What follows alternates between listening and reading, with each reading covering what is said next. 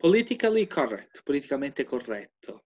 Ma cosa vuol dire? Si sente spesso, esiste eh, un'espressione ormai universale. Bisogna dirla quando e utilizzare questo atteggiamento quando non si vuole rompere nessun rapporto, non si vuole parlare male di nessuno. Ma perché un calciatore, uno sportivo o un dirigente deve essere politically correct?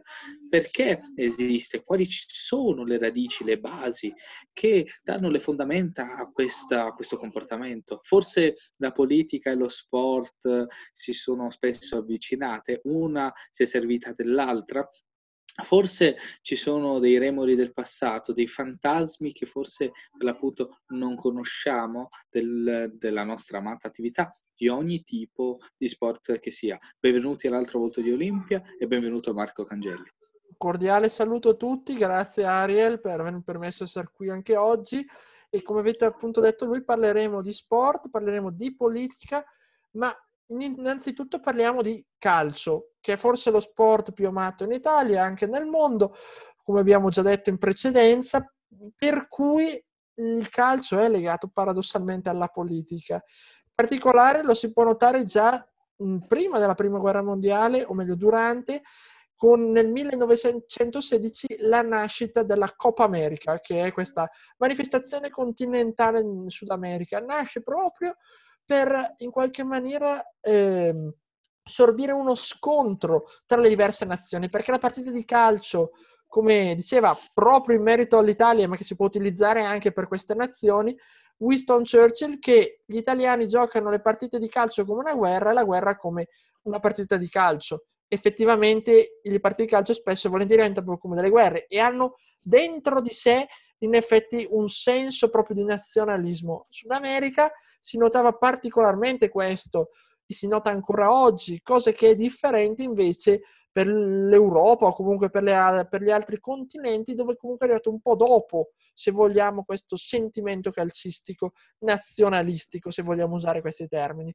Però l'esempio proprio europeo sono i mondiali del 1934, svolti qui in Italia, sono stati assegnati all'Italia dopo che Benito Mussolini si spinse molto, finanziò parecchio in effetti per poterli avere, per poter riuscire a ottenerli, i primi mondiali in Europa, tra l'altro dopo l'Uruguay nel 1930, per un motivo, era una vetrina, una vetrina anche per la propria politica e l'obiettivo era far vincere a tutti i costi l'Italia, se vogliamo. Diciamo così perché le voci su, sui racconti anche ci furono di quell'epoca era che non furono proprio limpidissime le partite. Per esempio, i quarti di finale l'Italia affronta la Spagna, si disputarono due match perché al primo ci fu un pareggio, non esistevano i supplementari né i rigori all'epoca per intenderci, però qualcosina dietro c'era. Soprattutto questa dimostrazione che nella partita successiva il portiere della Spagna, che era uno dei più forti al mondo all'epoca, non prese parte a questo match e si dice per infortunio ufficialmente, anche se qualcuno ritiene che fosse stato fatto un favore da parte della Spagna all'Italia proprio per permettergli in qualche maniera di passare al turno successivo. L'Italia vincerà questi mondiali, ma non è che giocò proprio così bene quella di Vittorio, la squadra di Vittorio Pozzo, nonostante fosse proprio la favorita, proprio perché giocava in casa, perché era la squadra di un regime, rappresentava un regime e dall'altra parte comunque l'Italia rappresentava in qualche maniera eh, l'idea fascista, se vogliamo. Qualcuno disse anche che gli arbitri non arbitrarono proprio correttamente come dovevano, ma un po' favorendo l'Italia, ma mi sempre nel sentito dire e mai effettivamente poi nel confermato uh, effettivamente. Fatto sta che l'Italia quattro anni dopo vincerà di nuovo, un'altra vittoria simbolica perché avverrà in Francia, che era un paese all'epoca paladino, tra virgolette, per certi versi dall'antifascismo, per cui una vittoria in quel contesto lì sarà molto importante. Un'ultima chicca che in quell'epoca, anche prima del 34, era molto importante la partita Italia-Austria, che più volte si giocò perché rappresentava in qualche maniera, per chi vinceva, eh, la, il potere, se vogliamo, la vittoria della, dell'idea fascista in Italia e quella più, diciamo, germanofona che poi diventerà nazista in seguito, che c'era in, in Austria, per cui era una vera e propria battaglia, andare a vedere, leggere anche i tabellini rappresenta questo. Ma c'è un altro mondiale calcistico che ha rappresentato in qualche maniera l'idea politica dello sport del calcio e soprattutto dei totalitarismi, giusto Ariel? Sì, non si pensi che guerre mondiali o ecatombi di massa, morti, milioni di morti nel mondo abbiano fatto qualche richiamo abbiamo oh, eh, per l'appunto richiamato la coscienza, la bontà di altri feroci dittatori della storia. Ed ecco, 44 anni dopo il primo mondiale, mondiale italiano, diciamo che nel 78 in Argentina si organizzò un altro eh, in Pompa Magna, un grandissimo avvenimento di un popolo calciofilo fino al midollo, di un popolo sofferente, di un popolo, quello argentino, che stava vivendo forse il suo periodo più buio della storia perché la tortura, la violenza, eh, il, eh, il, il, malessere popolare, la terra dei desaparecidos, la tortura per l'appunto militare, lo stato poliziesco erano oramai e allora nelle condizioni sociali quotidiane. Il, la paura eh, di perdere i propri cari era praticamente il sentimento che conviveva la maggior parte del popolo argentino, sottomesso e non migliaia di dispersi nel nulla e non si sa neanche dove siano tuttora le loro ossa. E chi era questo sergente di ferro? Chi era l'artefice di questi mali? Chi era costui talmente crudele e sanguinario? Videla, Videla, arrivato al potere nel 76, ebbe il mondiale del 78 e col mondiale del 78 l'occasione, ecco, anche al diavolo capitano grandi occasioni di mitizzare, di, di idealizzare il benessere del proprio paese. Pensate che nell'organizzazione due o tre mesi prima del mondiale degli stadi per ospitare le nazionali del mondo disegnava eh, eh, case oppure quartieri eh, per l'appunto disegnati che coprissero la parte fatiscente così che il colpo d'occhio fosse quello di un paese che visivamente stava bene, non, non erano vere tutte quelle storie di malessere di violenza popolare. Per l'appunto col calcio, grazie al calcio, si organizzò una di quelle messe in opera, quanto è importante la comunicazione per la politica, di orgoglio, di supremazia argentina. Basti pensare che ancora oggi per l'Argentina una sfida con l'Inghilterra e nazionalista fino a quanto non se ne può, oppure altre sfide con i vicini, Uruguay, Brasile. E però nel 78 ospitata, organizzato un mondiale che, secondo lo scrittore americano, uh, che ora mi sto dimenticando il cognome, disse il più grande circo politico mai realizzato dalle Olimpiadi del 36. Perciò questo era il clima, polizia, armi fuori dagli spogliatoi, pesantezza nel vivere la, l'etica lavorativa e professionale del calciatore, spirito sportivo ai minimi termini. Basti pensare a una partita tra Argentina e Perù, finita 6-0 per l'Argentina, chiamata anche poi marmellata peruviana, eh, si può intuire perché, con il portiere del Perù, pensate che chicca, che era in realtà un argentino naturalizzato, che per l'appunto era, eh, difendeva i pali del Perù, ma che diciamo aveva un portafoglio ben gonfio, con grande probabilità e non per meriti sportivi.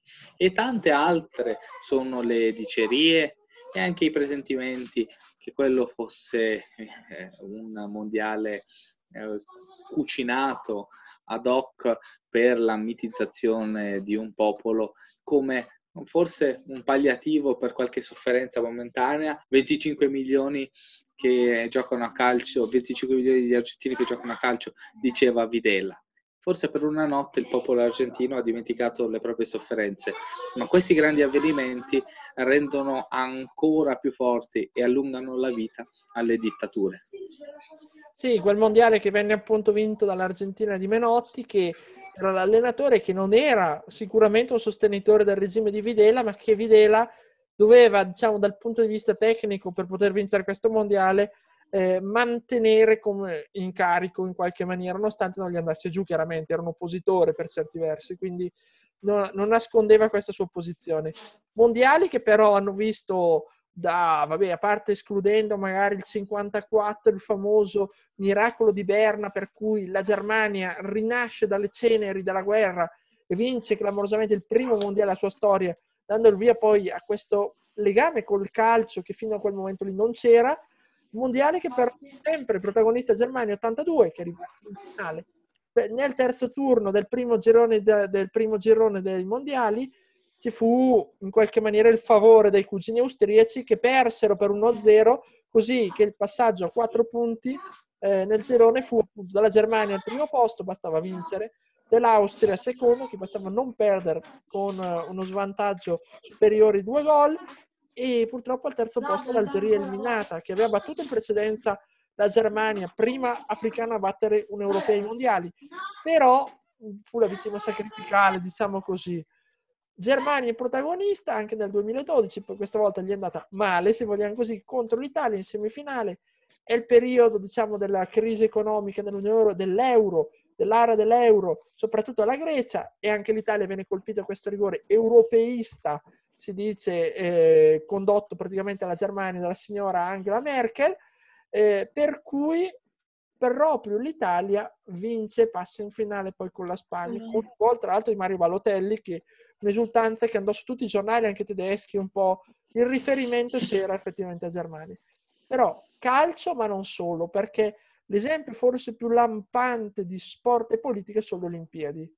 Le Olimpiadi con, eh, come è citato giustamente Ariel prima, questa vetrina del 36 avuta fra le mani di Adolf Hitler e tutte le varie vicende che sono legate ad essa, ma anche nel dopoguerra, anzi soprattutto nel dopoguerra, con la nascita dei boicottaggi. A partire dal 56 che abbiamo tre vicende unite nella stessa Olimpiade.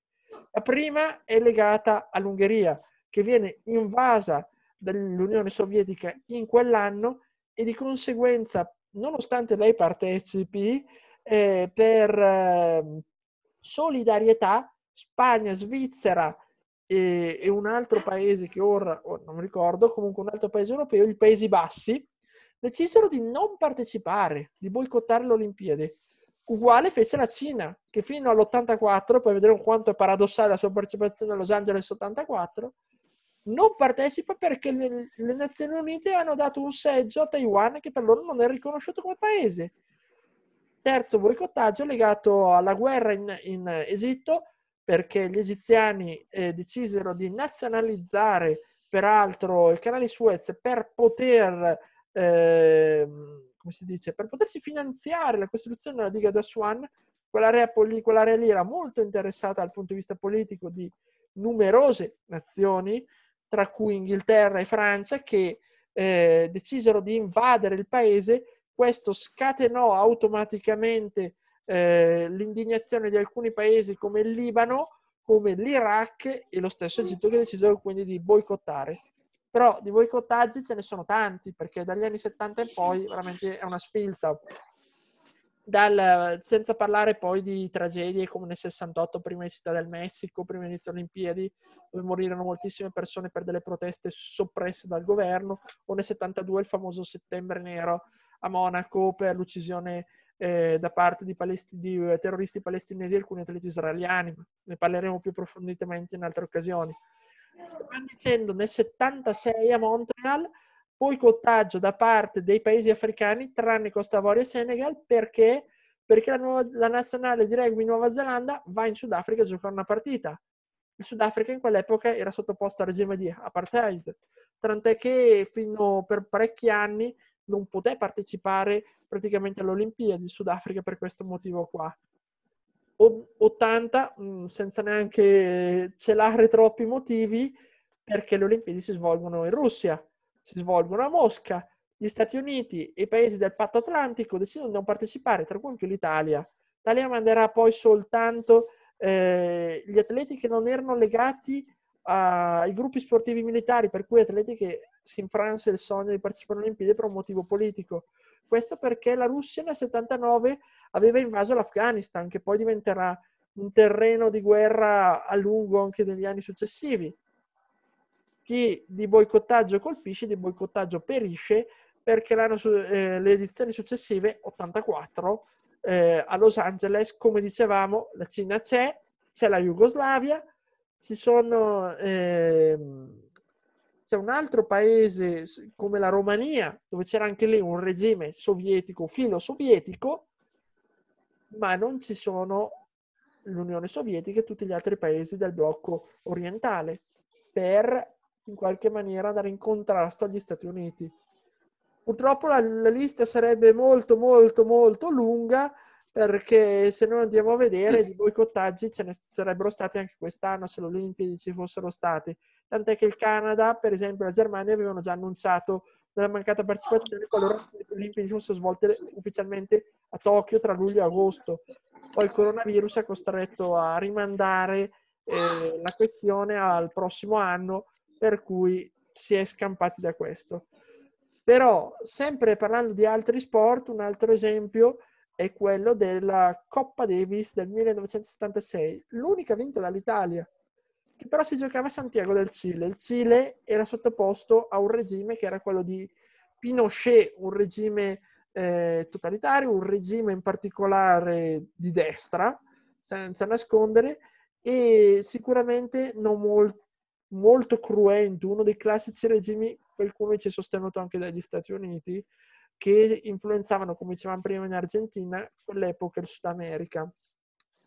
Questa finale Coppa Davis vide affrontarsi appunto il Cile, per cui figuriamoci gli italiani quando arrivarono là in una situazione veramente terribile, perché era veramente paurosa per poterla giocare, erano veramente sottoposti a pressioni terribili, ma anche in Italia, perché addirittura PCI, cioè il Partito Comunista Italiano e il Partito Socialista, non volevano che si andasse a disputare questi, questo match in segno di protesta. Il governo non, non rispose immediatamente, nemmeno si andarono. L'Italia vince le prime partite per due, tutte e due, quindi sul 2-0, 3-0 alla terza, quindi vittoria della Coppa, grazie al doppio tra eh, Panatta e Zugarelli. Panatta, tra l'altro, contestantissimo, perché diceva anche un borghese che era ehm, che era legato al regime in qualche maniera, a un suo sostegno, eh, in quel periodo lì decise di fare una cosa pazzesca. Si vestì con una maglia rossa. E lo stesso anche Zugarelli poi. Perché il rosso era il simbolo dei fazzoletti che le donne portavano per andare a chiedere eh, al regime che fine avessero fatto i loro mariti. Chiaramente erano gli oppositori. Quindi un segnale molto forte. Bello da microcosmo a macrocosmo, da individuo come Panatta a invece organizzazioni nazionali, gruppi di rappresentanza che si sono ribellati. Effettivamente il boicottaggio è il metodo eh, sindacalista, potremmo dire, di sciopero che possono adoperare queste eh, rappresentanze, queste squadre. Quello è il segnale massimo, la non presenza, il non regalare spettacolo. Purtroppo la storia degli umani eh, tinta di violenza e di ingiustizie, perché ad esempio sempre un'altra grandissima individualità del mio paese d'origine, Alexander Kondo, il più grande eh, eh, nato nel 60, morto nell'87, il più grande sollevatore di pesi della nostra nazione, che però si ribellò al sistema comunista, alla dittatura assolutista e totalitaria, evadendo dall'Albania e andando a New York, e che purtroppo dove vide una bruttissima fine con ombre riguardo, eh, dubbi riguardo la sua morte, probabilmente eh, vista che forse c'è stata una vera e propria esecuzione. E come non ricordare, in tema Albania, un altro che è stato un terreno, un terreno nazionalistico eh, pesantissimo. Qualcuno diceva che forse nei Balcani è ancora sottoterra, ci sono le polveri da sparo eh, delle guerre degli anni 90 e, e di un passato eh, e eh, prossimo e remoto ancora, ancora molto molto presente Tanto lo stupore che abbiamo trovato anche noi albanesi quando ci hanno messo nello stesso gruppo con l'Albania, appunto la partita Serbia-Albania a Belgrado, che si è tramutata in uno spettacolo orrendo di linciaggio verso la squadra ospite, quindi la nazionale albanese, fino a quando eh, il l'arbitro inglese, che forse era Atkinson, decretò la fine con successiva sconfitta a tavolino da parte della Serbia, poiché purtroppo ci fu anche l'occupazione del campo, ci furono schermaglie e violenze verso la squadra albanese, anche a seguito di una bandiera che sorvolò lo stadio con un drone. Ma storie di mondi, storie di eh, paesi vicini, lontani, ma in fin dei conti storie di cose che appartengono a tutti, politica e sport. È stata una puntata, eh, come dire, universale perché ci ha fatto capire che in fin dei conti eh, le cose si assomigliano, i tempi, i modi cambiano, ma i concetti vanno a ripetersi. Ti ringrazio moltissimo Marco. Grazie mille Ariel e vi diamo appuntamento i prossimi giorni per una nuova puntata sempre con l'altro Volto Olimpia con altre imprese e altre storie. Speriamo di avervi allietato per qualche minuto, anche con questa storia un po' difficile, e ci vediamo nei prossimi giorni. Un cordiale saluto a tutti.